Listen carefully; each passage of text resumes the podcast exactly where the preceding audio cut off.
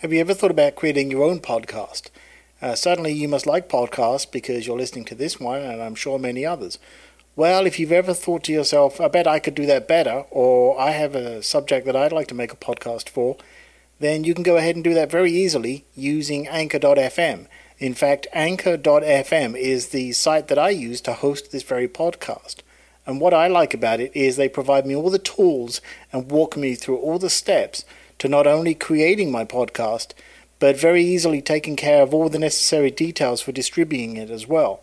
So if you want to go ahead and easily create your own podcast, start today on anchor.fm.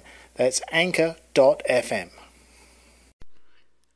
I guess I'm going to be a, a little controversial in this one, and I'm going to start by making this statement. New hardware does not fix the problem for you and it doesn't improve creativity. So there it is. And, and I'm sure hardware manufacturers are probably hating me right now, but the truth is, when you buy something new, all you're really doing is, is telling yourself that this new thing is going to somehow magically make you more creative or magically let you get beyond the boundaries of, of wherever you happen to be and, and vastly improve your skills. And that's just really not true for the most part, is not true. All it's really doing is it's giving you an excuse, kind of a avoiding buyer's remorse excuse by buying something. And sure, you're going to go nuts with it for the first week, the first month, maybe, but then eventually you're going to be back where you started. And and the best part is now you've got less money in the bank.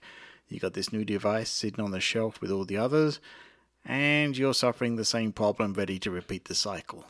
So my advice here is just try and, and avoid it. Try and remind yourself that sure this may you know give you a temporary a very temporary boost of something to to move you forward or, or make you more creative but ultimately the problem is you and and you need to solve that or you just need to wait and work your way through it eventually over time it's going to go away and you'll be fine. You'll be creating again, and that creativity will come back.